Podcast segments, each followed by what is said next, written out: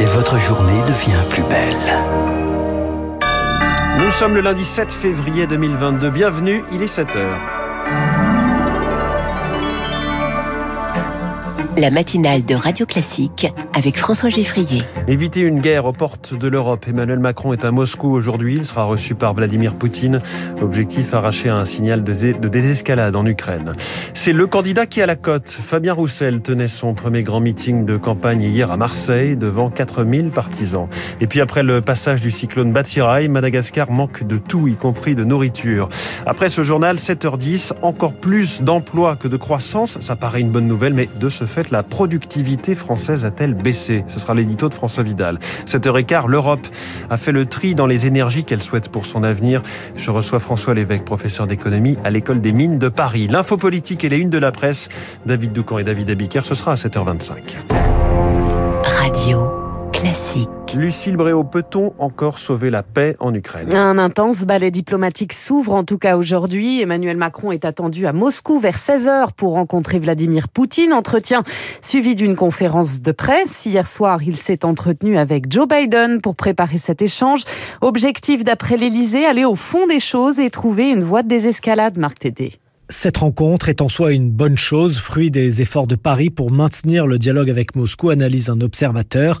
Mais bien que président en exercice de l'Union européenne, Emmanuel Macron aura du mal à se faire entendre, explique Jean Radvani, spécialiste de la géopolitique de la Russie. Les Russes considèrent l'Europe s'est remise à l'OTAN et donc à la direction américaine en matière de politique étrangère. Donc, il n'y a plus de voie européenne selon les Russes. Au cœur des discussions avec Moscou, la question du Donbass aux mains des séparatistes pro-russes.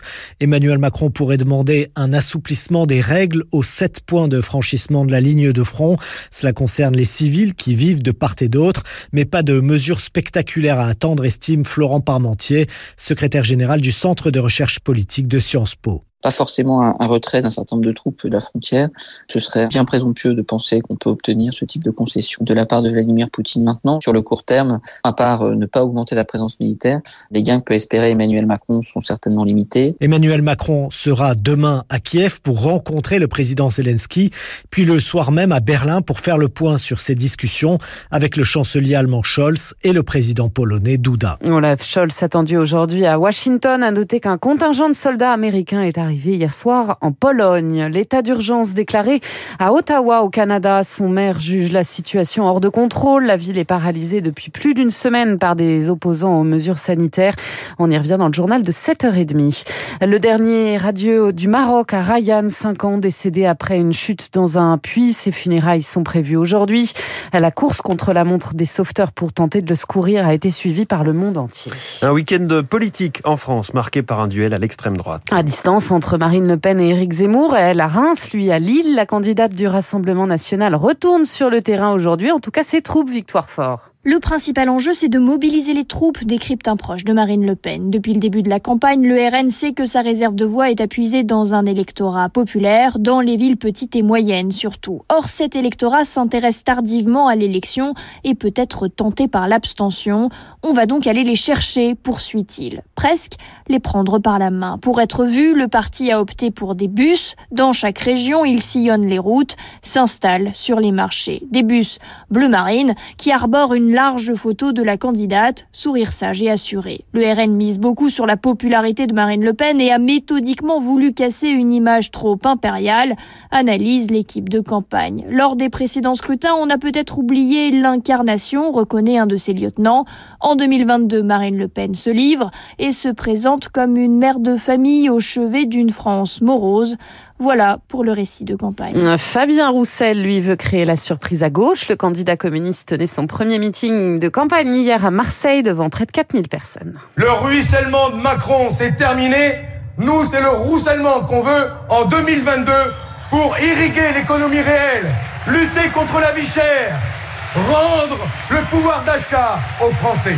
Voilà, Fabien Roussel, pas avoir de bons mots, crédité de 4% environ dans les sondages, au coude à coude avec Anne Hidalgo, Christiane Taubira ou encore Yannick Jadot. Mais la dynamique est de son côté pour l'historien Jean Garrigue. L'identité communiste, elle apparaissait quasiment morte. Et c'est vrai qu'avec Fabien Roussel, il y a une sorte de résurrection. C'est quelqu'un qui communique très très bien, qui a ce parfum d'authenticité, sans sacrifier au mode du woke ou de l'écologie punitive. Il n'est pas impossible que le discours de Fabien Roussel puisse séduire des électeurs du Rassemblement national. Et là, il pourrait y avoir des transferts. Il pourrait bien aller euh, au-dessus des 3% qui lui sont aujourd'hui crédités. Propos recueillis par Lauriane Tout-le-Monde, Patrick Balkany, convoqué ce matin à 10h par la procureure d'Evreux. La Cour d'appel de Rouen a confirmé jeudi dernier la révocation de son placement sous bracelet électronique. Il peut aller en prison dès aujourd'hui.